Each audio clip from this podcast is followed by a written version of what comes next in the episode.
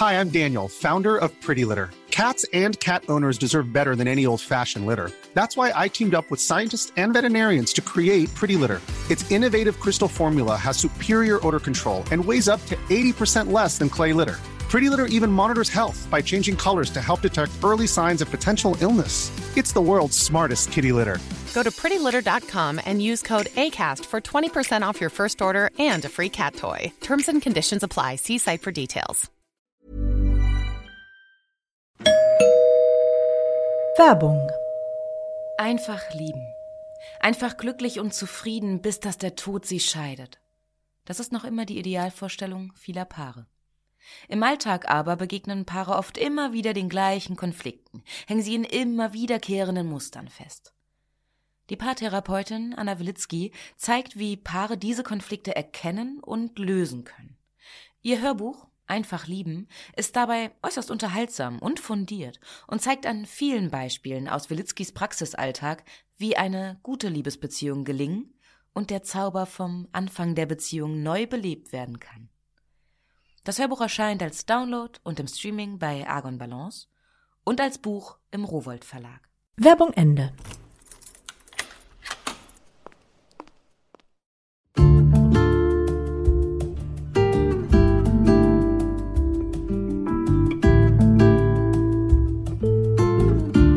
Herzlich willkommen zur neuen Folge von Einfach ganz Leben, deinem Podcast für bewusstes Leben. Ich bin Jutta Ribrock, Moderatorin, Hörfunkredakteurin, Autorin und Sprecherin, unter anderem für Radionachrichten, Fernsehbeiträge und Hörbücher.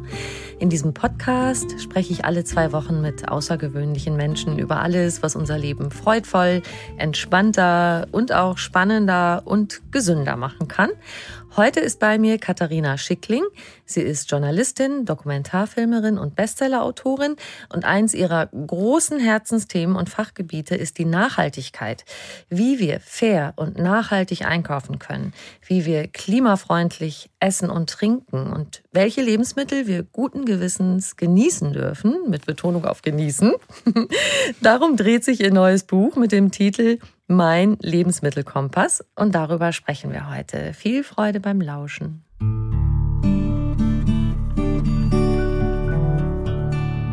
Liebe Katharina, schön, dass du da bist, dass du wieder da bist. Ja, schön, dass ich wieder da sein darf. Heute schon zum zweiten Mal in meinem Podcast. Wir haben ja schon ein schönes Gespräch, wo wir Nachhaltigkeit in allen Bereichen mal durchgearbeitet haben, sag ich mal. Also von Klamotten über Urlaub bis hin zu Auto, darf ich noch fliegen? Mobilität, Whatever. genau, all diese Sachen. Heute Essen und Trinken. Und ich schicke jetzt auch gleich wieder voraus. Du und ich, wir sind schon viele Jahre befreundet. Wir haben, wir haben schon viel geteilt miteinander und vor allem durfte ich schon total oft deine Kochkünste genießen. also das hier mal gleich vorweg, ne, dass das hier geht es nicht um Verzicht. Also wenn jemand Essen total lecker, lecker auf den Tisch bringen kann, dann ist das Katharina. Und das ist auch äh, im Grunde das Erste, was ich ansprechen wollte, dass du sagst, nee, also wenn wir mehr auf Nachhaltigkeit achten bei Essen und Trinken, das ist kein Verzicht. Nein, im Gegenteil. Ich glaube, dass wir sogar, wenn wir uns ein bisschen bewusster machen, wo kommen die Sachen her und was esse ich da eigentlich, oft sogar zu mehr Genuss kommen. Denn viele Dinge, die nicht besonders nachhaltig sind, sind auch oft gar nicht besonders fein. Also wenn man jetzt mal bei Obst und Gemüse anfängt, äh, Sachen, die gerade Saison haben und möglichst kurz transportiert worden sind oder auf möglichst direktem Weg zu mir gekommen sind, die schmecken ja ehrlich gesagt auch viel besser. Also das Gemüse, bei dem man das am extremsten merkt, das ist Spargel. Mhm. Ähm, Spargel ist immer am besten, wenn er aus der Region kommt. Also gegen den griechischen Spargel spricht in Griechenland gar nichts, im Gegenteil, aber bei uns halt schon, weil der mit jedem halben Tag, den er länger aus der Erde raus ist, wahnsinnig an Aroma verliert. Ähm, also insofern äh, ist, wenn man sich sozusagen auf einen nachhaltigeren Lebensstil besinnt, ähm, der Genuss oft sogar größer. Mhm. Kannst du einfach zum Einstieg mal so zwei Sachen sagen, wo du sagen würdest, wenn wir das mehr tun würden und weniger, dann wäre unserem Planeten und uns schon ganz schön viel geholfen. Hm. Das, das ist jetzt tatsächlich gar nicht nur auf Lebensmittel bezogen, das ist ein bisschen globaler. Aber ich denke, wenn wir etwas bewusster konsumieren würden und beim Konsumieren mehr nachdenken, ob wir das jetzt genau so wirklich kaufen wollen und wenn wir weniger Müll verursachen würden. Mhm. Also immer nur die Sachen konsumieren, die wir dann auch tatsächlich verbrauchen und das idealerweise möglichst wenig verpackt, dann wäre tatsächlich schon relativ viel gewonnen. Mhm.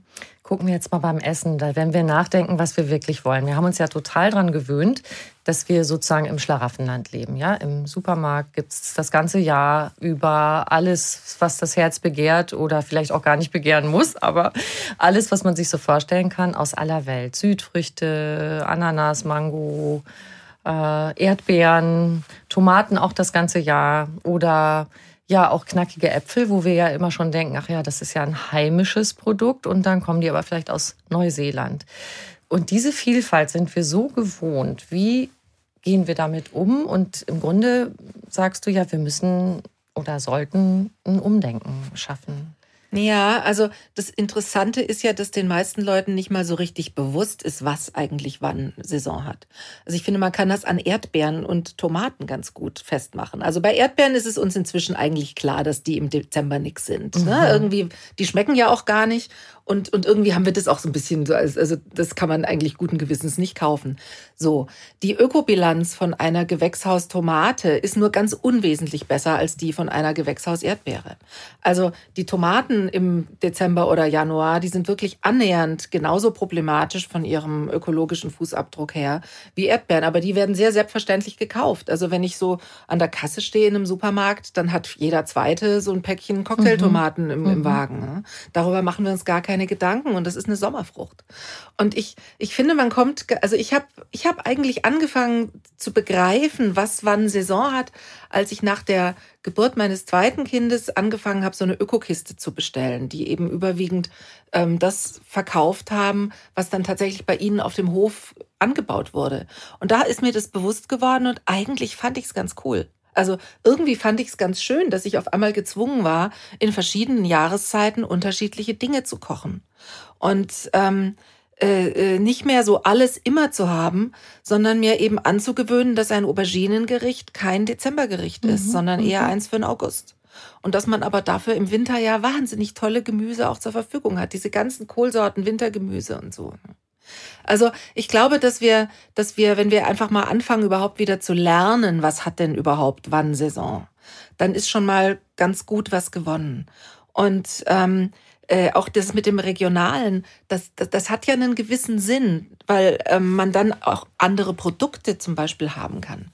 Also meine Urgroßmutter zum Beispiel, also ich komme aus einer Obstbauernfamilie mhm. und meine Urgroßmutter, die hat äh, äh, Erdbeeren unter anderem angebaut, also das ist der sogenannte Obstgarten des Taunus, wo die her sind. Und da gab es also riesige Erdbeerfelder und ähm, die Sorten, die damals, also ich rede jetzt so von den 20er Jahren, angebaut wurden, ähm, die waren wahnsinnig aromatisch, aber die mhm. waren auch ganz schlecht zu transportieren. Also innerhalb von 48 Stunden wurden die schlecht, weil die halt relativ weich waren. Und dann ist meine Großmutter halt morgens, hat die die ganzen Kinder aufs Feld gescheucht und war da auch selber Urgroßmutter. Und dann ist sie mit diesen Sachen auf den Markt gegangen. Dann wurden die mittags verkauft und am Abend kamen die schon irgendwo auf den Tisch.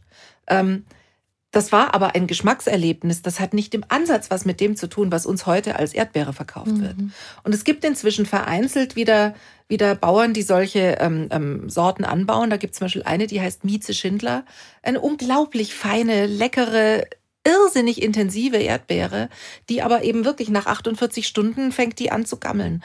Und ähm, sowas kann man nur regional anbauen und verzehren. Und so sollte es dann aber auch eigentlich sein. Also wie gesagt, es geht hier nicht um Verzicht, sondern es geht hier um einen vernünftigeren Konsum, von dem unser Klima was hat, aber wir auch. Mhm.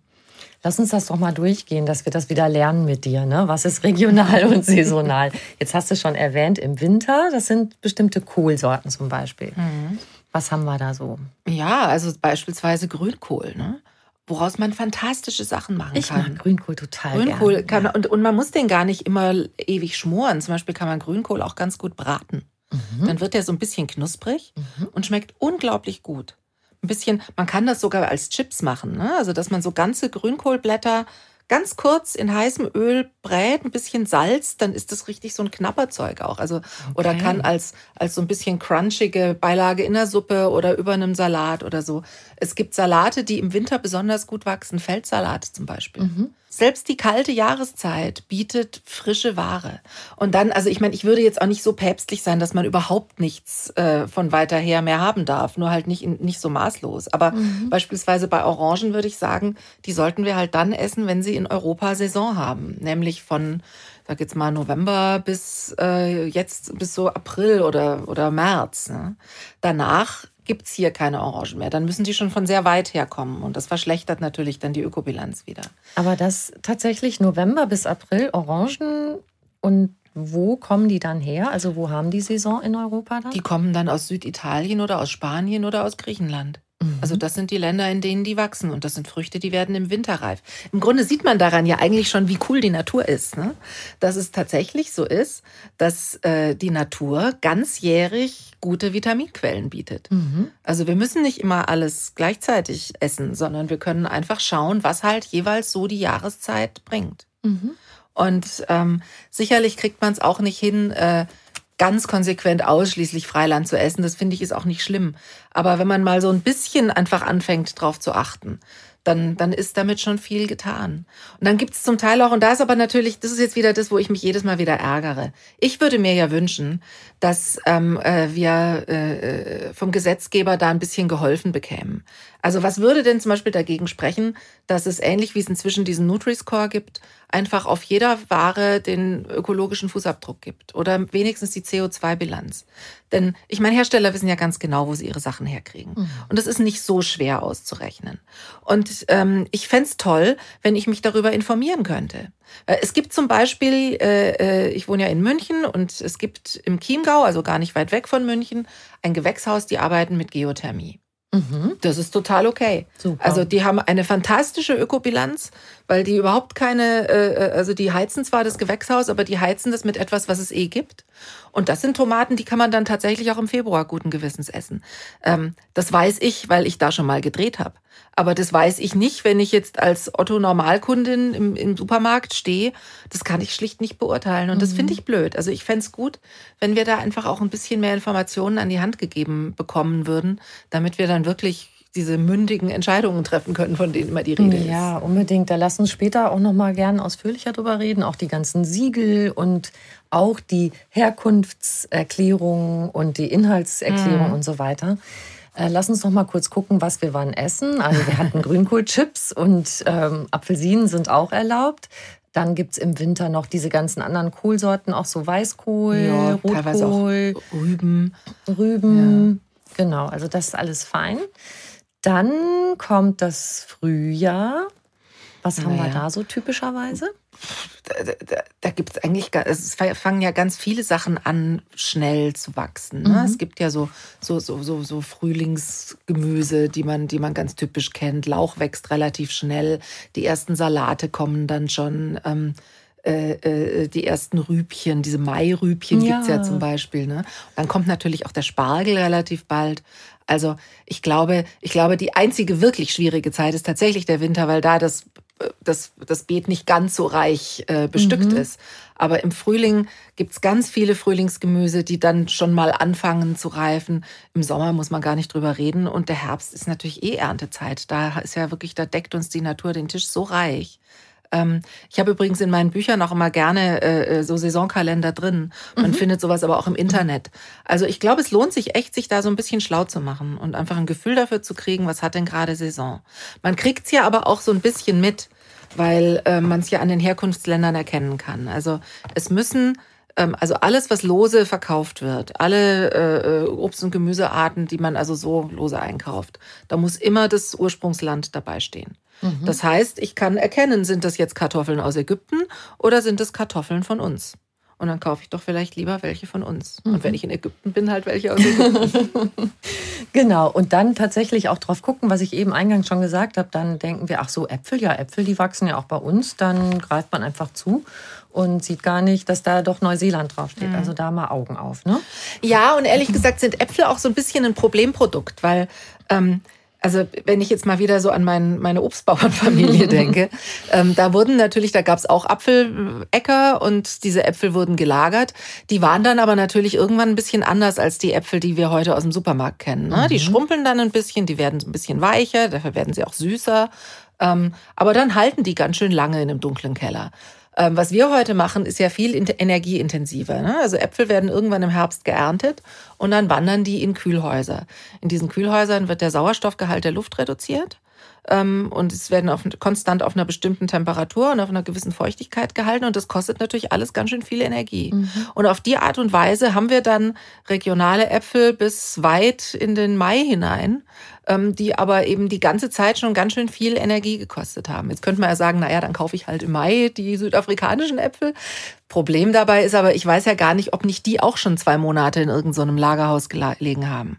Und insofern würde ich sagen, Äpfel sind halt was, das isst man ab dem Moment, wo die Ernte losgeht, bis vielleicht ja, Dezember oder so.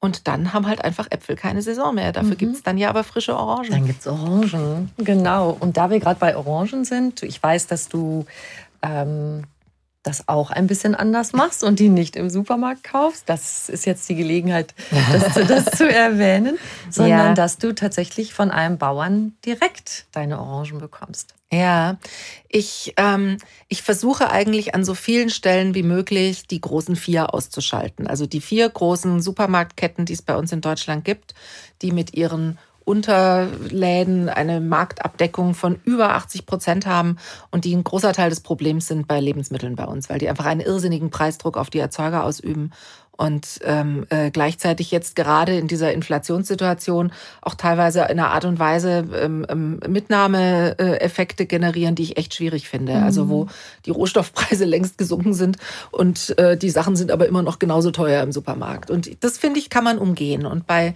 mit Zitrusfrüchten hat das bei mir angefangen. Also es gibt zwei Anbieter, die ich richtig toll finde. Das eine ist eine äh, Plattform, die nennt sich Crowdfarming, also Gruppenfarmen. Ähm, da kann man äh, überall in Europa verschiedenste Produkte direkt bei den Erzeugern bestellen. Das geht einmal mit so einem Abosystem, wo man sozusagen seinen eigenen Baum kauft und dann hat man Anspruch auf eine bestimmte Menge mhm. Kilo im Jahr. Ähm, und wenn einem das zu viel ist, kann man aber auch direkt kistenweise die Sachen ähm, bestellen. Und da erschrecken jetzt die Leute immer so ein bisschen, wenn sie sagen, was soll ich denn mit 15 Kilo Orangen? Nur diese 15 Kilo Orangen, die haben ja drei, 72 Stunden, bevor die bei mir sind, noch am Baum gehangen. Das heißt, ich kann die problemlos vier Wochen aufheben mhm. und in der Zeit gehen die dann schon weg. Ähm, und man kann ja auch noch ein bisschen was verschenken oder so. Ja, oder man ähm, teilt das vielleicht. Oder teilen, mit, ne, genau. Mit Familie. Aber, aber also, also so 15 Kilo, ich meine, ich bin inzwischen in einem Personenhaushalt. Ich kriege 15 Kilo in vier Wochen weg. wow. Und ähm, ja, ich trinke gern Orangensaft. Ich finde mhm. das, und das ist ja eine tolle Vitaminquelle eben im Winter. Und, ähm, und ich weiß, dass das Geld, das kostet ungefähr das, was die im Bioladen auch kosten würden. Aber ich weiß eben, dass ein viel größerer Teil des Geldes ähm, bei dieser Bauernfamilie landet. Mhm. Und es gibt inzwischen noch ein anderes Projekt, das liegt mir besonders am Herzen. Das heißt Echte Orangen von der Schweizer Fairhandelsgesellschaft Gebana. Die sind irgendwann mal drauf gestoßen, dass ähm, die Bauern auf dem Peloponnes ähm, ein Viertel ihrer Ernte ganz billig wegramschen müssen an irgendwelche Safthersteller, weil die der EU-Handelsnorm für Orangen nicht genügen. Also die sind zu klein, zu groß, zu grün, zu oval. Irgendwie mhm. passen die halt nicht in dieses Schema. Und dann haben die Leute von Gebana gesagt, das müssen wir doch irgendwie anders lösen können und haben dann bei der EU-Kommission mal gefragt. Und das war echt sehr lustig, weil die haben ihnen dann den Tipp gegeben, dass sie gesagt haben, na ja, also sie dürfen das nicht als Speiseorangen an die EndverbraucherInnen verkaufen. Aber wenn sie sagen, das ist zur Verarbeitung bestimmt, dann geht's. Und deswegen legt jetzt Gebana immer in die Kisten einen Zettel rein, wo drauf steht, diese Orangen sind zur Verarbeitung bestimmt und erklären eben, dass, dass das an sich, also zum Beispiel bei den grünen Orangen ist es einfach so, ähm, damit die orange werden, braucht es eine bestimmte Temperaturkonstellation mhm. mit Tag mhm. und Nacht. Die sind aber, wenn sie grün sind, genauso reif und die schmecken auch genauso gut. Ach, guck an. Oder auch wenn die, wenn die so kleine Schrammen in der Schale haben. Eigentlich ist das wieder sowas, wo man sieht, wie toll die Natur ist. Ne? Also da wird während des Wachstums der Orange irgendwann mal die Schale verletzt. Und die Natur repariert das beim Weiterwachsen. Aber dann hat die halt so eine Narbe in der Schale. Und dann darf die nicht mehr vermarktet werden als mhm. Speiseorange. Und das ist ein erheblicher Verlust für die Bauernfamilien. Also das sind, weiß ich nicht, 30 Prozent, die da an Einkommen fehlen. Mhm. Und dadurch, dass es jetzt dieses Projekt echte Orangen gibt, können die fast ihre gesamte Ernte vermarkten und haben, verdienen viel mehr Geld. Und vieles von diesem Geld wird jetzt auch investiert eben in, in Nachhaltigkeitsprojekte dort. Also zum Beispiel in Tröpfchenbewässerung, die wassersparend ist. oder in, in so ein Agro-Forest-Projekt, wo die versuchen, verschiedene Sachen gleichzeitig auf einem Feld äh, äh, anzubauen, um effektiver zu werden mhm. und auch um so, damit die Pflanzen so gegenseitig voneinander profitieren können. Also die eine spendet der anderen Schatten, die eine vertreibt die Schädlinge der anderen und so. Also da, da passiert jetzt viel Gutes mit diesem mehr Geld, was die dadurch kriegen, dass sie jetzt halt einfach ihre ganze Ernte verkaufen können und nicht nur einen Teil. Tröpfchenbewässerung. Ich habe das große Glück, darf ich hier jetzt erzählen, Katharina ist eben zu unserem Gespräch gekommen mit einem Beutel voller Avocados und ich liebe Avocado und habe immer so ein bisschen schlechtes Gewissen, weil ich ja schon gelernt habe inzwischen, dass beim Avocadoanbau sehr viel Wasser verbraucht wird und dass sie oft angebaut wird in Gegenden, die wenig Wasser haben. Also dass wir dann dazu beitragen, dass da der Wassermangel größer wird. Aber es gibt Lösungen. Katharina hat mir jetzt äh, mir und auch Tom, der hier das Studio macht, Avocados mitgebracht, die ähm, ja, so angebaut sind mit dieser Tröpfchenbewässerung, dass äh, das unproblematisch ist und mhm. auch noch aus Europa stammen. Erzähl mal. Ja, also ich meine, Avocado ist inzwischen ja fast schon so das Schurkengemüse, nenne ja. ich es gerne. Also alle sagen, oh Gott. Ähm, und, und es ist auch schwierig. Also die meisten Avocados bei uns kommen aus Peru und in Peru haben wir wirklich inzwischen dramatische Umweltfolgen. Mhm. Also da trocknen ganze Flussläufe aus. Avocados brauchen es halt nun mal warm. Und deswegen sind das oft trockene Regionen. Und es gibt mittlerweile aber gerade in Spanien ähm, sehr schöne Projekte, wo Bio-Avocados angebaut werden. Und ähm, das Tolle an Tröpfchenbewässerung ist eben, dadurch, dass da, das kommt ursprünglich aus Israel, das Prinzip. Die mhm. haben ja immer schon das Problem, nicht so viel Wasser zu haben. Und ähm, wenn man das so tröpfchenweise an die Pflanze abgibt, dann verdunstet nicht so viel. Also bei so einem klassischen Gießen oder Bewässern geht ja ganz viel Wasser auch wieder zurück in die Luft gerade wenn es heiß ist. Mhm. Und mit dieser Tröpfchenbewässerung schafft man es mit viel, viel, viel weniger Wasser, gezielt eben die, den Pflanzen genau das zuzuführen, was sie brauchen. Und ähm, das sind dann auch wieder Sachen, die gibt's halt nur zu bestimmten Jahreszeiten. Also das kaufe ich auch bei dieser Crowdfarming-Plattform oder auch wieder bei dieser Fairhandelsgesellschaft mhm, Gebana. Gebana. Ähm, und das gibt's dann halt nur zu bestimmten Jahreszeiten. Und ähm, äh, das sind tolle kleine Bauern, äh, die da eben sich drauf spezialisiert haben.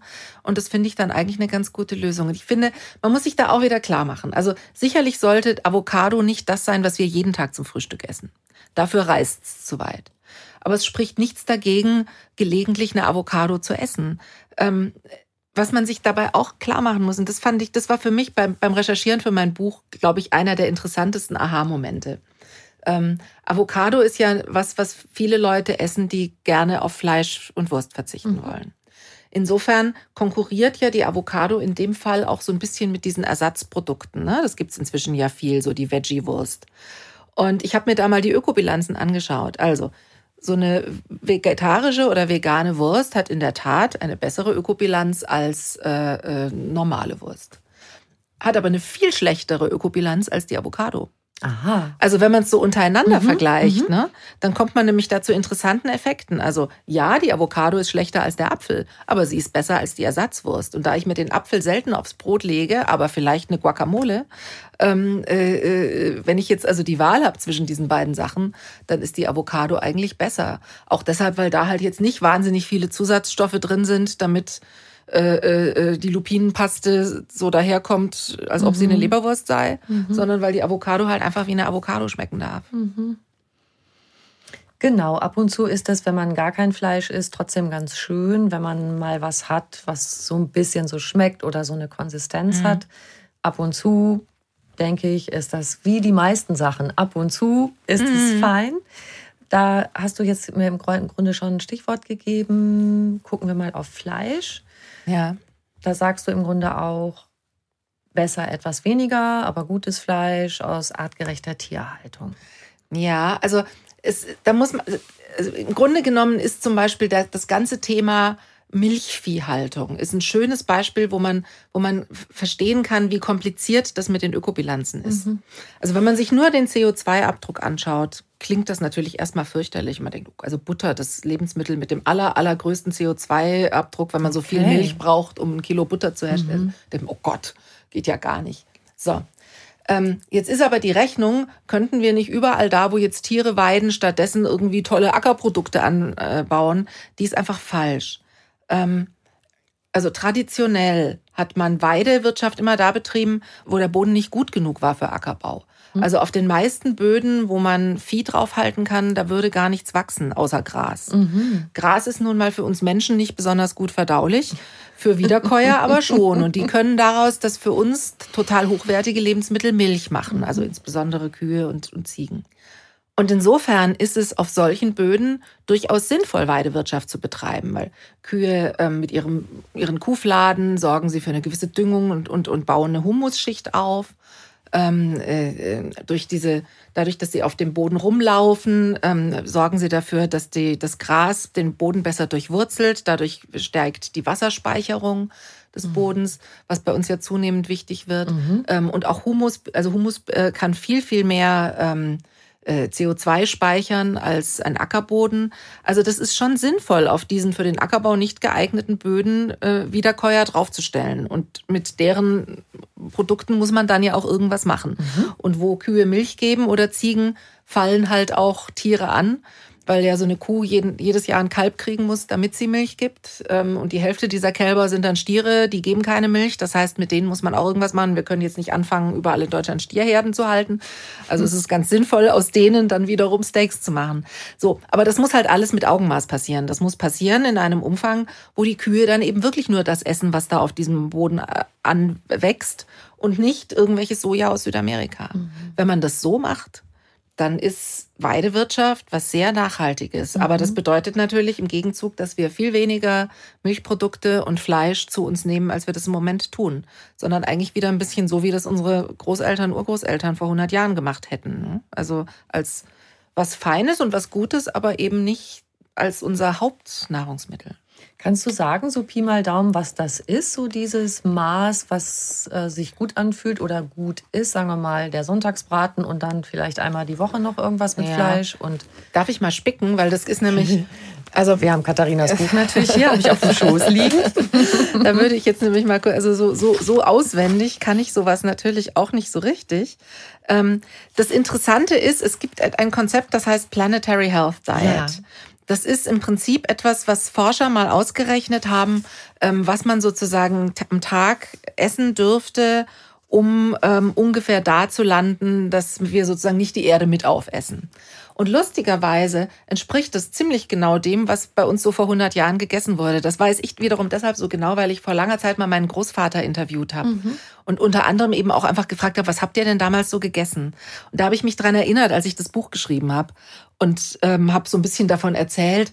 Und wie ich das dann so vergleiche, stelle ich fest, das ist fast eine Punktlandung mhm. mit dieser Planetary Health Diet. Ich kann das ja mal vorlesen. Also 350 Gramm, wir reden jetzt von einer Tagesration. Mhm. 350 Gramm Gemüse, davon 50 Gramm stärkehaltig, also zum Beispiel Kartoffeln.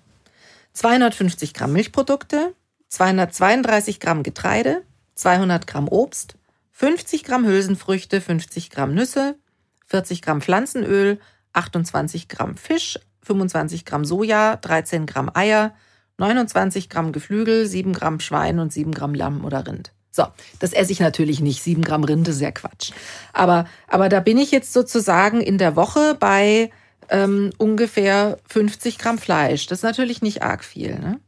Also um sozusagen komplett klimafreundlich zu essen, heißt das, ich kann mir eigentlich wirklich nur eine Portion in der Woche leisten. Mhm. Ähm, und vielleicht jeden zweiten Tag ein Ei. So, also das wäre sozusagen das, wenn ich es ganz, ganz, ganz gut machen will. Jetzt muss man sich aber auch mal anschauen, wo wir im Moment sind. Und im Moment sind wir äh, ja bei extrem viel höheren Zahlen. Ne?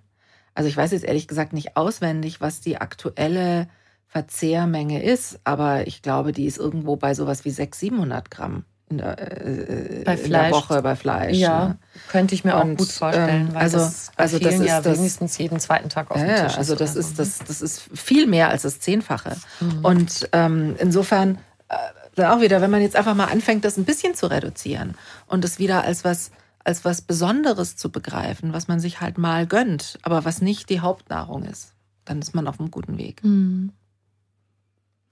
Jetzt springen wir mal zu den Supermärkten, zu den Beschreibungen der Inhaltsstoffe, zu den Herkunftsbezeichnungen. Das haben wir eben schon mal angedeutet. Mhm.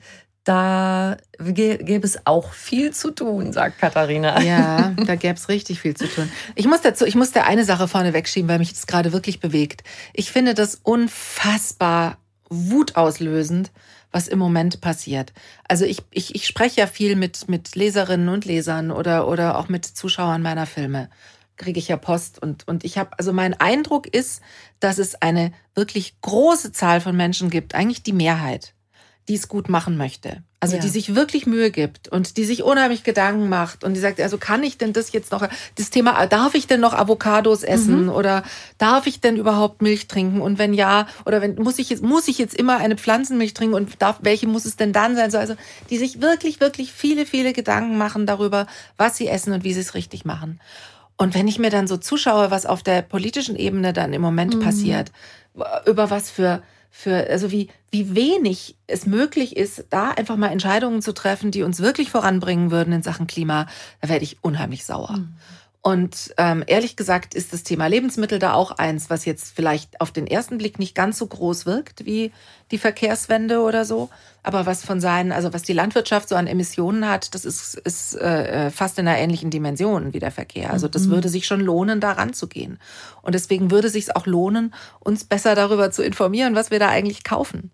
Und ähm, und das ist aber so, so schwierig, das herauszufinden, weil, also, ich meine, ich sage ja immer regional einkaufen. Ne? So, ähm, das ist jetzt noch relativ einfach, wenn ich auf den Wochenmarkt gehe und dann habe ich dann halt den Bauern äh, aus mhm. der Nähe und dann frage ich den, haben sie denn das alles selber angebaut? Und dann sagt er, ja, okay, regional. So, wenn ich jetzt aber in den Supermarkt gehe, dann konkurrieren da verschiedenste Siegel, die alle nicht so richtig äh, äh definiert sind.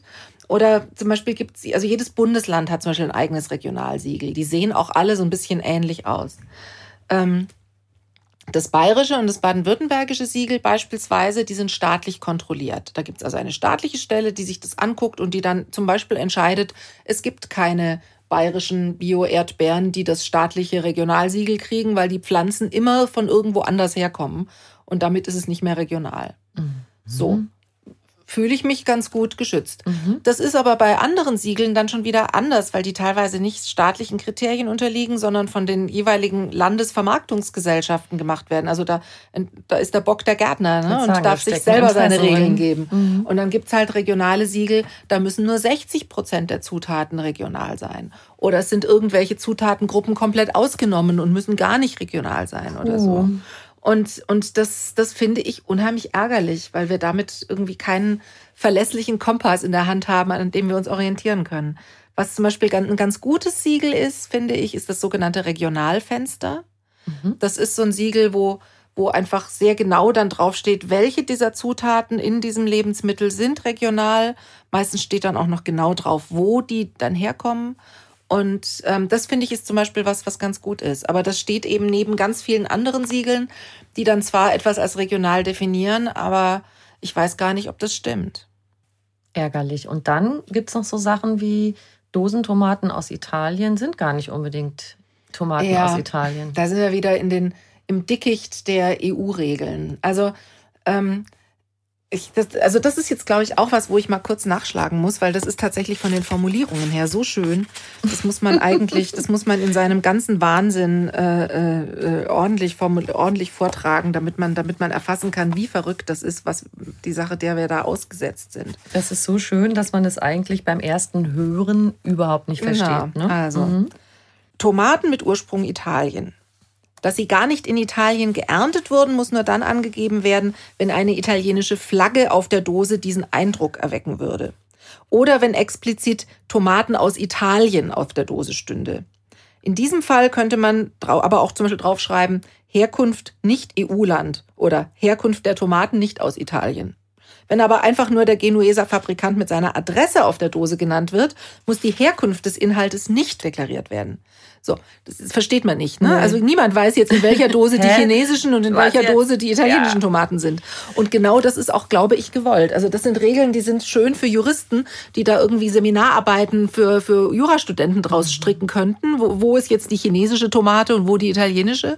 Ähm, aber für, für mich, die ich im Supermarkt einfach nur schnell was zum Abendessen einkaufen will, ist das nicht verstehbar. Ähm, Und äh, das ist so ein bisschen das Problem mit den verarbeiteten Lebensmitteln bei uns, dass es da halt keine wirklich verlässliche Deklarationspflicht gibt. Mhm. Das ist anderswo anders. Also in der Schweiz zum Beispiel gibt es die sogenannte Swissness. Mhm. Ähm, also immer dann, wenn zum Beispiel eine kleine Schweizer Flagge auf der Packung drauf ist oder wenn drauf, drauf steht aus der Schweiz, dann müssen tatsächlich wesentliche Zutaten auch aus der Schweiz kommen. Das wird sehr streng kontrolliert. Und in der EU gibt es aber keine wirklich vergleichbaren, zuverlässigen Kriterien für die Herkunft von Lebensmitteln. In dem Moment, wo ein Verarbeitungsschritt passiert ist, und da reicht eben schon, geschälte Tomate kommt in die Dose, ähm, muss ich immer nur das letzte Land angeben, wo was verarbeitet wurde. Also die Tomate wird in China geschält, fährt dann in großen Containern nach Genua und wird im Hafen in Genua in Dosen gefüllt, ähm, kann draufstehen Ursprungsland Italien. Total krass, finde ich. Und wie gesagt, wenn dann eine kleine italienische Fahne drauf ist, müsste ich aber dazu schreiben, Herkunft der Tomaten nicht EU-Land. Aber das ist wahnsinnig. Ne? Ja. Ich muss nicht mal hinschreiben, Herkunft China, sondern nicht EU-Land reicht auch schon. Und dann kommen diese absurden, Besch also zum Beispiel steht es auf Honig ja gerne, gerne mal, Herkunft aus EU- und Nicht-EU-Ländern. Wo ich dann immer denke, okay, dann braucht es ehrlich gesagt gar nicht drauf zu schreiben, weil wo, wo soll es denn sonst herkommen? Ne? Also aus Ländern, die entweder in der EU oder nicht in der EU sind, das ist die Welt könnte man auch auf, draufschreiben, Ursprung Erde. Also das ist einfach, ja. das sind keine Kennzeichnungen, deren Sinn es ist, uns das Leben leichter zu machen, sondern das sind eigentlich eher Kennzeichnungen, die, die, die den Herstellern dabei helfen, uns ähm, äh, äh, im Unklaren darüber zu lassen. Mhm. Ich meine, die Lebensmittelindustrie kauft immer da ein, wo es gerade am billigsten ist. Und ähm, äh, oft haben die natürlich auch gar kein besonders großes Interesse, uns das genau zu sagen. Ich habe das mal an einer Hand von einem Kräuterfrischkäse durchrecherchiert, wo wirklich, das war der Wahnsinn. Also die, die Milch, die kam tatsächlich irgendwo aus dem Allgäu. Aber ähm, die Kräuter, also die Zwiebeln waren aus China, der Knoblauch war aus Indien, dann war da Schnittlauch drin, Petersilie und noch irgendein Kraut und die kamen, glaube ich, nochmal aus zwei verschiedenen Ländern. Und ähm, äh, das ist natürlich schon ganz schön krass, weil das sind alles Sachen, die würden theoretisch auch bei uns wachsen. Ne? Ähm, ja, eben. Also es, in Bayern gibt's große, gibt's große Gegenden in der Oberpfalz, wo Zwiebeln angebaut werden. Also mhm. könnte man problemlos auch verwenden. Ich fand auch interessant daran, weil ein Argument der Industrie ist ja immer, ja, das ist so schwierig, wir kaufen ja fallweise irgendwo ein und das ist ganz kompliziert, müssten wir ja dauernd andere Verpackungen drucken. Aber ich meine, wir drucken ja auch ein Mindesthaltbarkeitsdatum auf die äh, Packungen drauf.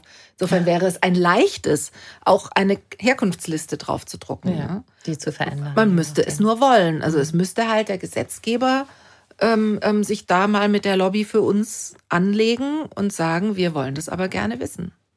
Wo kaufst du so ein? Außer beim Bauern in Sizilien, aber so hier in deinem Viertel? Ich, ähm, ich, hab, ich wohne in München-Schwabing, da wimmelt es natürlich von Bio-Supermärkten. Ähm, das ist ein großes Privileg. Ähm, ich, äh, das ist zum Beispiel, wenn ich, ich bin öfters bei meiner Mutter, da ist es sehr viel schwieriger, da gibt es keinen großen Bioladen in der Nähe, aber da bin ich jetzt zum Beispiel auf so einen Gemeinschaftsladen gestoßen. Das finde ich ein total schönes Konzept, wo, wo man Mitglied wird und dann äh, äh, erstens auch so ein bisschen mitbestimmen kann, was im Sortiment ist und auch die Sachen deutlich günstiger bekommt. Also da spart man mhm. bis zu 20 Prozent. Wow. Also wenn man, ich meine, für mich lohnt sich das jetzt nicht, dafür bin ich da nicht oft genug, aber würde ich da wohnen, würde ich das sofort machen. Ne? Mhm. Also das finde ich, finde ich eine richtig schöne Sache.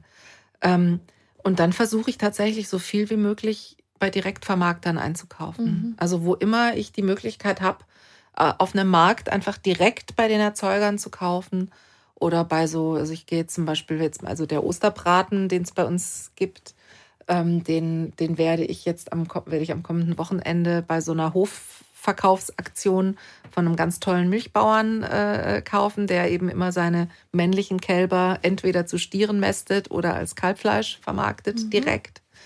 Ähm, also ich versuche an so vielen Stellen wie möglich ähm, den Zwischenhandel auszuschalten oder mhm. zumindest auf ganz wenige Stationen zu reduzieren. Und im Zeitalter des Internets geht das auch ganz gut. Mhm. Es gibt mhm. unheimlich viel. Ich habe in meinem Buch, glaube ich, ich weiß nicht wie viele Seiten, auch einfach Einkaufstipps gegeben, Seiten, die ich kenne, die ich gut finde, ähm, weil, weil es inzwischen doch echt viele Möglichkeiten gibt, sehr fair erzeugte Sachen zu kaufen, und, und, und möglichst viel von dem Geld, was wir davon, dafür ausgeben, dann eben auch bei diesen Leuten anzudocken und nicht bei irgendwelchen Zwischenhändlern. Ich habe da übrigens ganz besonders gerne geblättert, auch hinten auf, auf den hinteren Seiten, weil da gibt es so, so ganz außergewöhnliche Sachen. Da gibt es zum Beispiel in München am Viktualienmarkt so die machen Eis aus Früchten, die schon so überreif waren, glaube ich, mhm. ne? was du da, was du da erzählt hast. Genau. So was ist, finde ich, so Das sind cool. meine liebsten Essensretter. Ja. genau, da gibt es auch in Katharinas Buch noch eine ganze Liste von Leuten, die richtig gute Ideen haben, dass das Zeug nicht weggeschmissen mhm. wird. Du hast Bioläden eben erwähnt. Viele sagen ja, kann ich mir nicht leisten. Bio ist so teuer und jetzt sind ja sowieso gerade auch Lebensmittel was teurer geworden. Ist es tatsächlich so, dass wir mit Bio deutlich teurer einkaufen würden? Also, es, ja, das ist so eine zweischneidige Geschichte. Also, ich kann natürlich total verstehen, dass sich Leute Sorgen machen, ob sie äh, durch den Monat kommen mit ihrem Geld. Ähm, ich habe es, es gibt aber doch eine ganze Menge Möglichkeiten, wie man eben anders einkaufen kann. Und dann geht's, meine ich doch, also vorneweg mal, ähm, was man tatsächlich nicht kaufen darf, sind verarbeitete Produkte. Die sind nämlich immer unverhältnismäßig teuer. Mhm. Also ich habe jetzt für mein Buch das nochmal durchrecherchiert und habe mir so, äh, ich glaube, drei Mustergerichte gemacht. Chili con Carne, äh, Pizza, Salami und ähm, Spaghetti mit Tomatensauce. Und habe einfach mal geguckt, was kostet das im Discounter als Fertiggericht. Und dann bin ich sozusagen mit dem Preis in den Bioladen gegangen und habe das nachgebaut. Und ich war in allen drei Fällen billiger. Mhm. Also, ähm, wenn man selber kocht, kann man unheimlich viel Geld sparen. Verglichen mit dem, das, was die Industrie uns auftaucht. Und hat dann sogar noch bessere Sachen. Ne? Also in dieser Fertignudelpackung, da ist äh, sowas, ich sage jetzt mal Käse-ähnliches drin, was auch aus gutem Grund nicht Parmesan heißen darf. Und ich habe es mit richtigem Parmesan nachgebaut. Ne? Mhm. Und es war aber trotzdem billiger. Ähm, dann kann ich da diese, diese Ökokisten sehr empfehlen, die ähm, ähm, zu sehr günstigen Preisen Bio-Gemüse aus der Region ähm, verticken. Dadurch, dass die sozusagen mit diesem Abosystem planen können, können die halt einfach auch billiger sein. Und da gibt's dann halt auch immer die Sachen, die sie jetzt gerade im Überfluss haben. Also mit saisonalem Einkaufen dämpft man die Preise auch schon enorm. Ähm, und dann muss einem ja aber auch immer bewusst sein, wir zahlen ja das, was die konventionellen Lebensmittel auf den ersten Blick billiger sind, auch ganz oft an anderen Stellen dann eben doch wieder. Also Gerade bei Fleisch ähm, ist zum Beispiel das Thema Nitrat inzwischen ja ein ganz wichtiges. Ja. Also wir haben, wir, wir, wir schaffen seit Jahren nicht die EU-Vorschriften, ähm, wie viel Nitrat im Grundwasser sein darf und im Trinkwasser, weil die reißen wir in ganz vielen Gegenden und zwar insbesondere in denen, in denen im großen Stil konventionelle Tierhaltung betrieben wird. Mhm.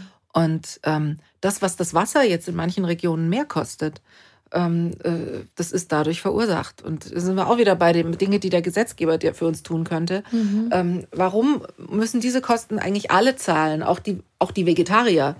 Ähm, warum äh, werden die nicht umgelegt auf die Kosten des Fleischs? Weil da gehören sie eigentlich hin.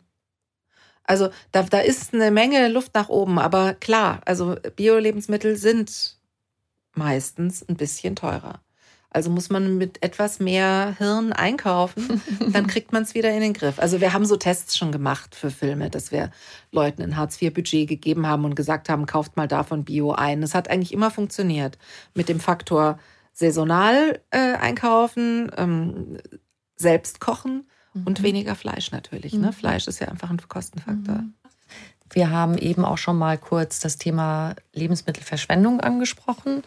Und auch da ist ja oft schon im Entstehungsprozess, wie du uns schon geschildert hast, dass ganz viel verloren geht, weil die Sachen nicht die richtige Form und Größe haben und so weiter.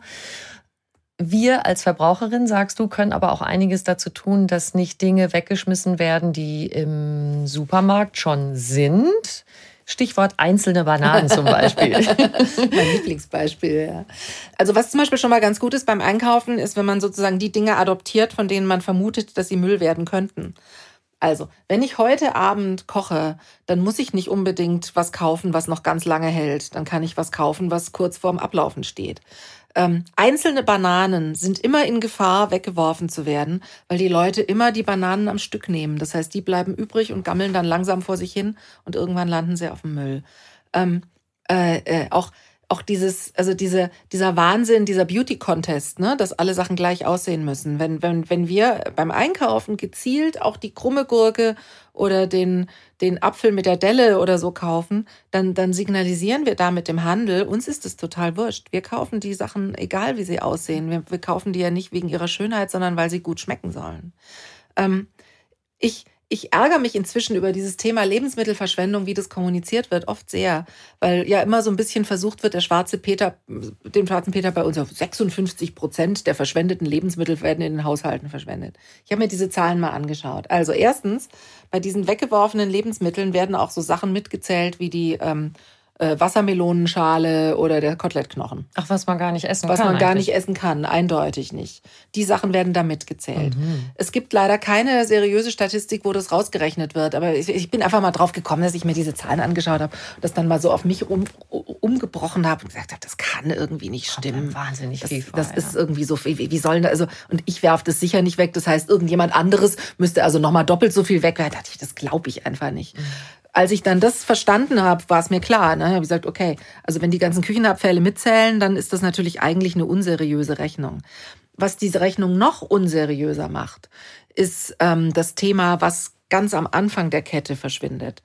Ähm, nach deutschem Recht sind, sind nämlich Lebensmittel erst Lebensmittel, wenn sie den Acker verlassen haben.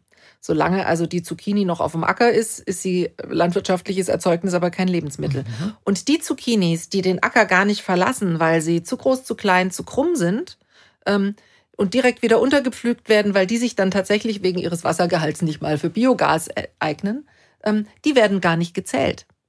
Also das wird überhaupt nicht erfasst als verschwendete Lebensmittel. Aber da findet ein großer Teil der Verschwendung statt, den wir uns aus meiner Sicht nicht leisten können. Mhm, also ich habe mit Bauern geredet, die sagen eigentlich unisono, je nach Feldfrucht, dass bei ihnen zwischen 15 und 25 Prozent der Ernte nicht verkaufbar ist sondern eben wegen falscher Größe, Form, Aussehen. Ja. Entweder eben untergepflügt, bei Obstbauern ist es nicht ganz so schlimm, das kann dann wenigstens in die Saftproduktion, aber natürlich zu einem viel geringeren Preis.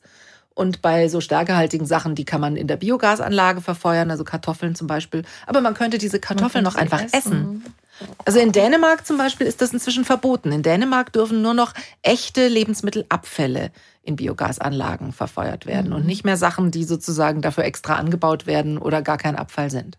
Und das finde ich gut. Also ich, ich glaube, wir könnten die Einkommenssituation unserer Bauern unheimlich verbessern, wenn wir aufhören würden, so viel schon auf dem Feld wegzuwerfen. Da fallen mir wirklich auch zwei Sachen zu ein, die ich auch gern ansprechen wollte. Das eine, dass ich mich oft frage, wo sind wir eigentlich hingekommen, dass die Landwirtschaft so ein krass subventionierter Bereich ist, wo Landwirte auch sagen, eigentlich durch das Wirtschaften und Verkaufen kann man da gar nicht von leben. Die EU gibt 60 Milliarden oder so äh, pro Jahr für die Landwirtschaft an Subventionen aus. Ich habe mal nachgeguckt, ich, in Deutschland sind es so sechs mhm. bis sieben oder so, wo ich denke, wie schräg ist das denn? Weil es, wir brauchen ja immer Essen. Also es ist ja eigentlich voll die sichere Branche, mhm. wenn du da tätig bist.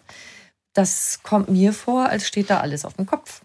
Ja, ähm, jetzt, ich, ich finde es grundsätzlich nicht falsch, dass wir Subventionen im Agrarbereich haben. Weil, aber ich finde, wir geben sie im Moment für die falschen Sachen ah, aus. Ah, okay. Also ähm, ich finde es zum Beispiel gut, wenn ein Bergbauer der mit enormem Aufwand sehr steile Wiesen mähen muss, das aber macht und dieses Gras kriegen dann auch die Kühe und äh, gleichzeitig wird da ja auch Landschaftspflege betrieben. Ähm, oder es gibt ja jetzt ganz viele so also Projekte, was weiß ich, Blühstreifen, ja. ähm, ähm, Wasserwirtschaftsprojekte und so, die alle für, für die Ökologie sinnvoll sind. Und sowas, finde ich, kann man schon bezahlen. Mhm. Also da sozusagen unsere Landwirtinnen und Landwirte für diese gesellschaftliche Aufgabe zu bezahlen, finde ich gut. Ja. So wie im Moment, die, also das, das ist auch ein bisschen mehr geworden jetzt. Also die Töpfe, mit denen man sowas belohnen kann, sind etwas größer geworden. Aber der große Topf ist nach wie vor an die Fläche Fläche gebunden.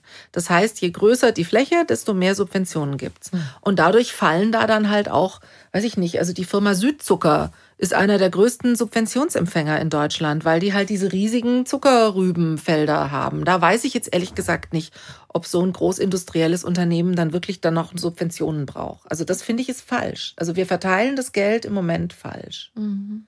Mir ist jetzt übrigens eingefallen, was mir noch so wichtig war. Ähm, bei Bio ähm, der, der, der ist einer der häufigsten Sätze, den ich auf Lesungen höre, ist, ja, aber es gibt doch so viele Skandale, ähm, äh, lohnt sich das denn, dieses Mehrgeld auszugeben? Das ist doch eh alles Lug und Trug. Eigentlich ist, sind die Skandale ein gutes Zeichen, weil ähm, das nämlich ein Zeichen dafür ist, dass da hingeguckt wird und kontrolliert. Also während ich für mein Buch recherchiert habe, bin ich auf eine Zahl gestoßen, die mich wirklich schockiert hat. Da ging es um anlasslose Kontrollen in Tierstellen. Mhm. Also ein, ein Mastbetrieb, egal welches Tier, ähm, muss alle 17 Jahre damit rechnen, dass mal einer vorbeischaut und sagt, lass mal sehen, wie machst du das so? Ach, Ohne dass es eine Meldung gab, da sehen die Kühe ganz schlecht aus. Ja. In Bayern alle 48 Jahre. ähm, und es lohnt sich da aber hinzugucken, weil nämlich bei diesen anlasslosen Kontrollen ähm, wird bei jeder fünften was gefunden. Mhm. Also ein erheblicher Verstoß gegen Tierwohlkriterien. Also es wäre total sinnvoll, da einmal im Jahr nachzuschauen. In Biobetrieben wird einmal im Jahr nachgeschaut, mhm. ohne Anlass. Mhm. Also jeder Biobauer, der Tiere hält, hat einmal im Jahr überraschend Besuch von jemandem, der sagt, zeig mir mal, wie du deine Tiere behandelst. Ist doch eigenartig, dass das da gemacht wird. Ja. Bayerischer Kuhstall alle 48 Jahre. Mhm. 48. Da ist, sind, sind wir schon zwei Generationen weiter. Ne? Ähm, und, und da sieht man eben, wie, wie äh, äh wo, ein bisschen auch, wo das Geld hingeht. Ne?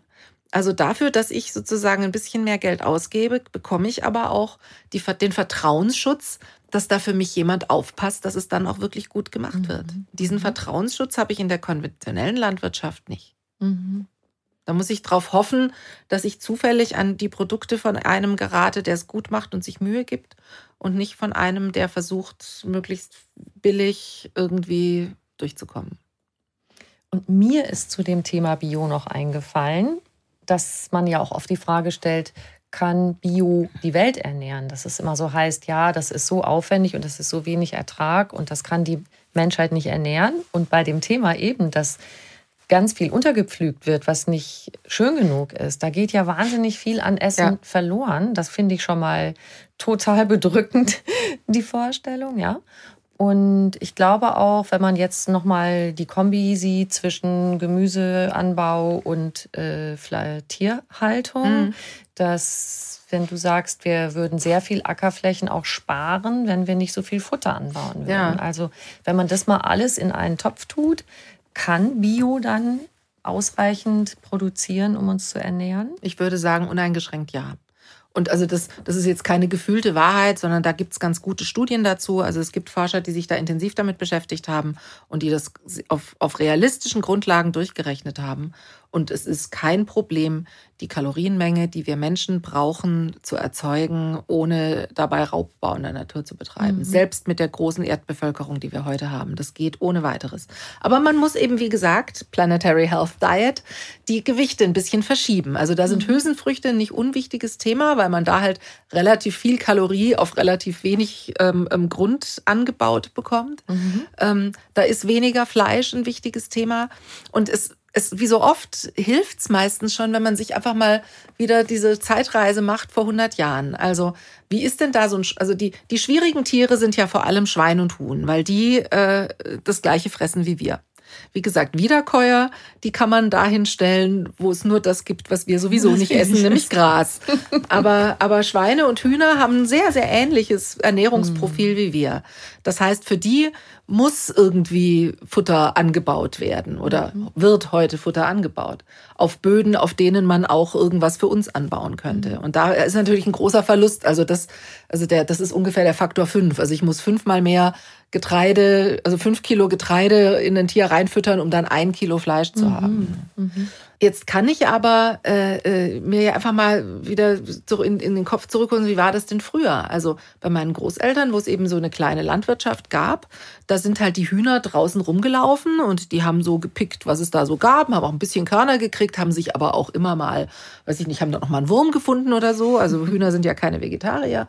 Ähm, und die Schweine haben eigentlich im Wesentlichen die Ab Küchenabfälle mhm. gekriegt mhm. und waren damit ganz glücklich. Ähm, das ist eine Art von Verwertungskette, Kreislaufwirtschaft, die eigentlich ganz fein ist, ne? wo man sagen kann, prima. Das, was wir heute machen, ist in gewissem Sinne ja sogar ein bisschen pervers. Also ähm, wir haben ja ähm, Hühner und Schweine äh, infolge der BSE-Krise zwangsweise ähm, zu Veganern gemacht.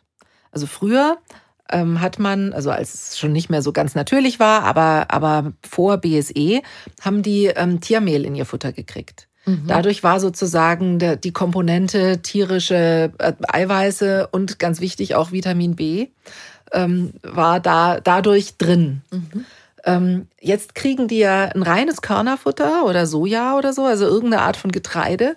Da fehlen denen natürlich, da fehlt denen Vitamin B. Das heißt, das müssen die jetzt supplementieren. Also Hühner und Schweine kriegen so das, was man eben Veganern auch immer empfiehlt, äh, ins Futter Vitamin B supplementiert, damit sie eine ausgewogene Ernährung haben. Ne? Und daran sieht man schon wieder, wie, wie falsch das eigentlich ist. Also das ist einfach weit weg von der von der natürlichen Weise, wie so ein Tier sich ernähren würde. Ne? Mhm.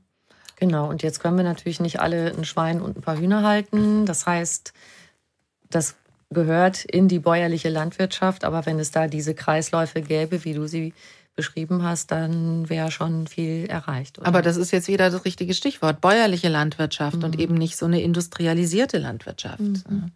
Ähm, also man kann keine 10.000 Hühner äh, äh, bäuerlich nachhaltig halten. Nein. Aber das ist auch für die Tiere nicht gut. Mhm. Und ich finde, finde, man muss sich dann auch immer wieder klar machen, es gibt kein Menschenrecht auf Tierquälerei. Und die konventionelle Tierhaltung, wie wir sie betreiben, es hat eigentlich an fast jeder Stelle irgendeine Komponente, die ein klarer Verstoß äh, gegen das Tierschutzgesetz ist mhm. und einfach geduldet wird.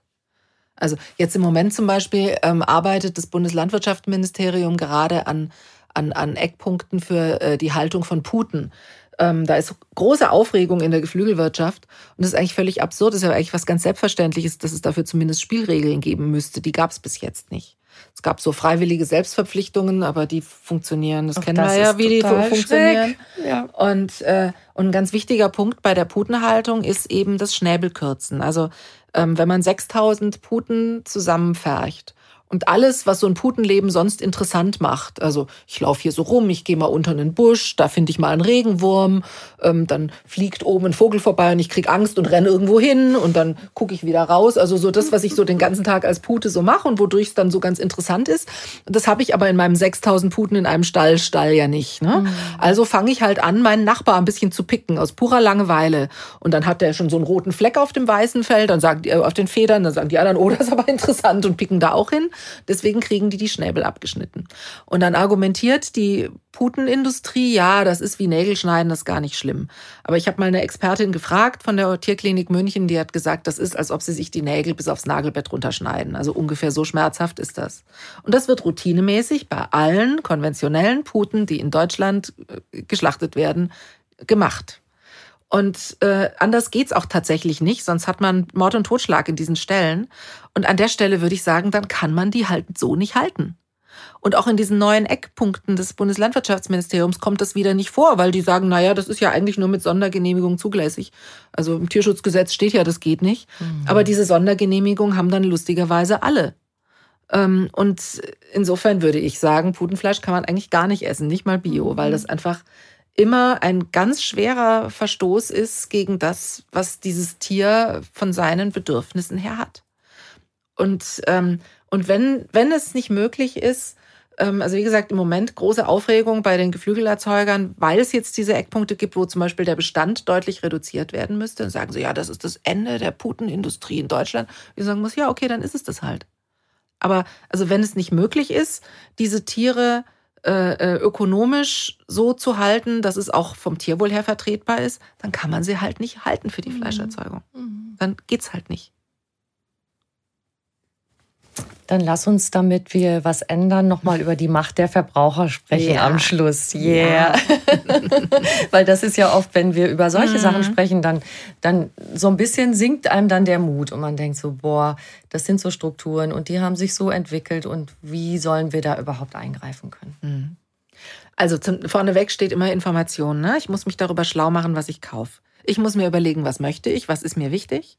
Und ich muss mich, soweit es möglich ist, ein bisschen darüber informieren, wie sind da die Zusammenhänge. Das war mir auch bei meinem Buch wichtig, dass ich das sozusagen ein bisschen teile. Also es gibt ganz viel Service, aber ich habe auch einiges darüber geschrieben, wo es eben wirklich um, um die Strukturen geht, damit man die mal begreift und damit man einfach mal ein bisschen ein Gefühl dafür kriegt, wie werden denn bei uns Lebensmittel erzeugt und auf was kann ich, muss ich aufpassen.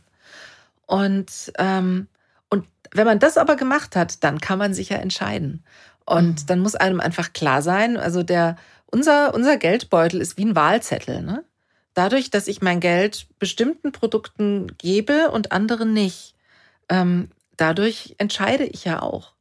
Also mhm. ich, ich, ich glaube, dass wir immer dazu neigen, zu unterschätzen, wie mächtig wir mit unserem Einkaufsverhalten sind. Ähm, wenn wir bestimmte Sachen einfach nicht mehr kaufen, dann verschwinden die auch ganz schnell vom Markt. Ähm, also äh, äh, ich kann mich noch erinnern, es ist eine bestimmte Art von Farbstoffen, ist irgendwann nicht verboten worden, die sogenannten Azo-Farbstoffe, aber man musste einen Warnhinweis auf die Packungen drucken, ähm, kann bei Kindern ADHS erzeugen oder irgend sowas in okay. der Art. Ähm, Jetzt, jetzt wirst du sagen, das habe ich noch nie gelesen, aus gutem Grund, weil in dem Moment, wo diese Regel verabschiedet war, hat es noch, also ich habe gedreht, vielleicht zwei Wochen, nachdem es diese Regel neu gab. Und ich hatte schon echt Mühe, in den Supermärkten noch Packungen zu finden, wo das, wo, mhm. wo diese Azo-Farbstoffe überhaupt drin waren. Mhm. Weil von einem Moment auf den anderen haben die Hersteller die gekillt haben, gesagt, okay, das, also das brauche ich gar nicht zu versuchen, Gummibärchen zu verkaufen, wo hinten drauf steht, kann ADHS erzeugen. Ähm, never ever. Also äh, nehme ich das vom Markt und ersetze es durch was anderes. Also ähm, ähm, da, da hatten die einfach Angst vor der Entscheidung der Kundschaft, die dann sagen würde, ich kaufe doch keine Gummibärchen, die nee. meine Kinder krank machen können. Ja. Und äh, und so ist es an ganz vielen Stellen. Also wenn wir, wenn wir beschließen, bestimmte Dinge nicht zu kaufen, dann werden die vom Markt verschwinden. Wenn wir den Herstellern auf die Nerven gehen und immer mal wieder fragen, was ist denn das und mit was arbeitet ihr denn?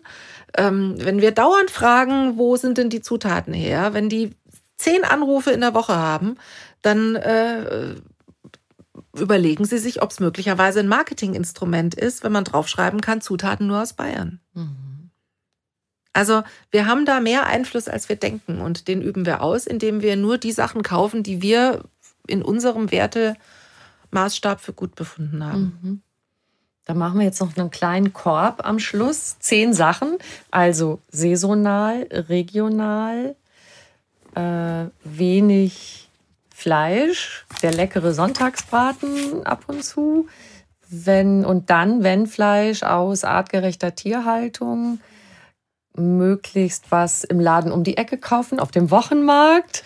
Verkehrsmittel, Ja, Verkehrsmittel ist nicht unwichtig. Also ich, ich zerschieße mir natürlich die Ökobilanz sofort, indem ich mit dem Auto zum Einkaufen fahre. Das ist blöd. Oder auch nicht zum Hofladen, der 30 Kilometer entfernt ist. Das aber ist vielleicht, gut, dass du es nochmal Aber ansprichst. vielleicht verbinde ich, aber also da denke ich mir immer, da muss man dann halt auch ein bisschen synergisch denken. Vielleicht verbinde ich das ja dann mit einem schönen Ausflug ähm, und dann ist es schon wieder nicht mehr so schlimm. Ähm, ich finde find das Thema Fairtrade nicht unwichtig, also mhm. fair gehandelte Lebensmittel, also möglichst viel Geld bei denen, die sich die Arbeit für uns machen mhm. und nicht bei irgendwelchen Zwischenstationen. Ähm, wenig verarbeitete oder gar nicht verarbeitete Lebensmittel sind immer besser, weil ich dann auch einen Einfluss darauf habe, wie sie dann anschließend verarbeitet werden und auch wie aufwendig sie verarbeitet werden. Konsequent Lebensmittelverschwendung vermeiden. Und dann ist natürlich Verpackung noch ein ganz wichtiges Thema. Ne? Mhm. Also ähm, je mehr ich unverpackt kaufe und gerade bei Obst und Gemüse, ey, ich muss doch ein Brokkoli nicht noch in Plastik einpacken. Der ist ja eigentlich so, mhm. wie er ist, fein. Mhm. Ähm, äh, je weniger Verpackung ich mitnehme, ähm, äh, äh, desto besser ist das auch wieder, weil ich meine, da haben wir, glaube ich, beim letzten Mal schon viel drüber geredet, wie schlecht es um das Recycling von Verpackungsmaterialien mhm, genau. bei uns steht, genau. gerade wenn es um Plastik geht. Und insofern, wenn ich Sachen nicht verpackt kaufen kann, dann sollte ich das immer tun. Ich habe neulich mal festgestellt, bei einem, da saß ich bei einer Abendessenseinladung neben einer Frau und habe gemerkt, die machte sich wahnsinnige Sorgen um Hygiene. Also deren Haupt Thema bei diesem Unverpackt war eigentlich, ja, aber dann kann das ja schon irgendjemand angefasst haben. Und wie ist das denn mit Keimen? Also erstens gibt es eigentlich fast nichts, wo Keime besser wachsen als unter so Plastikfolien. Also das ist geradezu so eine Art Keimgewächshaus. Ähm, okay. Und äh, äh, abgesehen davon, die meisten Sachen, also entweder ich wasche sie ja oder ich äh, äh bereite sie sowieso zu und mache sie heiß. Und Sachen, die ich heiß mache, da ist dann ehrlich gesagt total egal, was da vorher dran war. Die sind alle tot, die Keime. Ne? Also da kann mir nicht mehr viel passieren.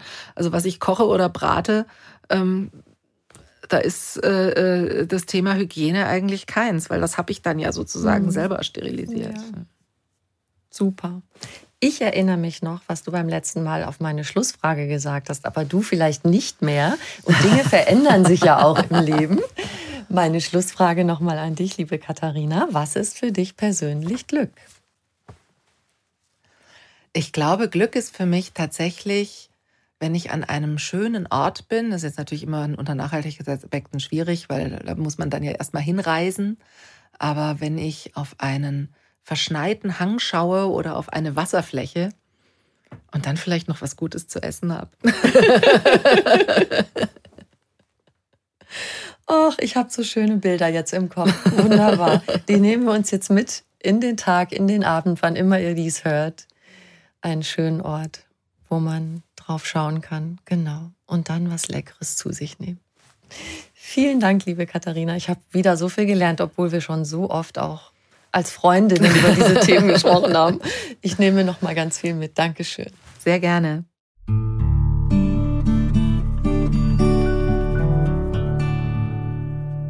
Schön, dass du dabei warst. Ich hoffe, du kannst dir ganz viele von Katharinas Tipps mit in dein Leben nehmen und hast vielleicht auch Lust bekommen, mal einiges neu auszuprobieren. Grünkohlchips oder so zum Beispiel. Wenn du mehr über Katharina Schickling wissen möchtest, schau gern in die Show Notes zu dieser Folge. Da findest du unter anderem einen Link zu ihrem aktuellen Buch und auch zu ihrem Blog, den sie ja auch macht, haben wir noch gar nicht drüber gesprochen. Und wir zwei würden uns auch mega freuen, wenn du uns eine kleine Bewertung schreibst. Vielleicht hast du ja auch Lust, noch ein bisschen zu stöbern auf einfachganzleben.de.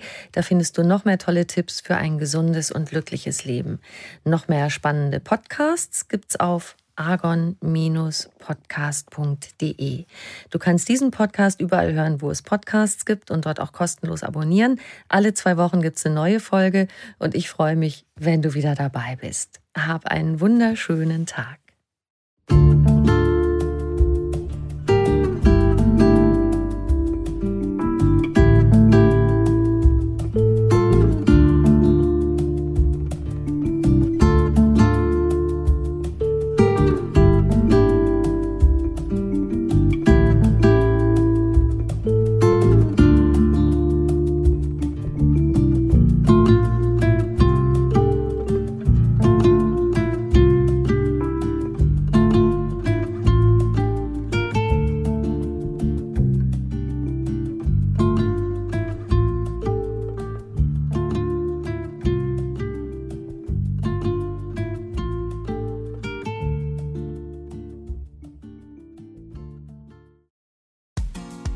Frauenstimmen. Klagen, lachen, klüger werden. Ich bin Ildiko von Kürti, ich bin Buchautorin und Journalistin und in meinem Podcast spreche ich alle zwei Wochen mit lebensklugen und mutigen Frauen über das Loslassen und das Aufbrechen, das Verlieren, das Suchen und das Finden. Ich bin stolz darauf, wie viele wunderbare Frauen bereits bei mir zu Gast waren. Unter ihnen Stefanie Stahl, Maria Furtwängler, Annika Decker oder Gerburg Jahnke und ich freue mich auf alle, die noch kommen. Ihr könnt Frauenstimmen überall dort hören, wo es Podcasts gibt. Herzlich und hoffentlich auf bald. Eure Ildiko.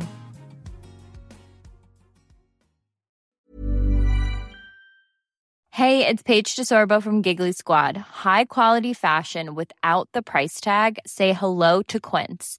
I'm snagging high-end essentials like cozy cashmere sweaters, sleek leather jackets, fine jewelry, and so much more. With Quince being 50 to 80% less than similar brands. And they partner with factories that prioritize safe, ethical, and responsible manufacturing. I love that. Luxury quality within reach. Go to quince.com slash style to get free shipping and 365 day returns on your next order. Quince.com slash style.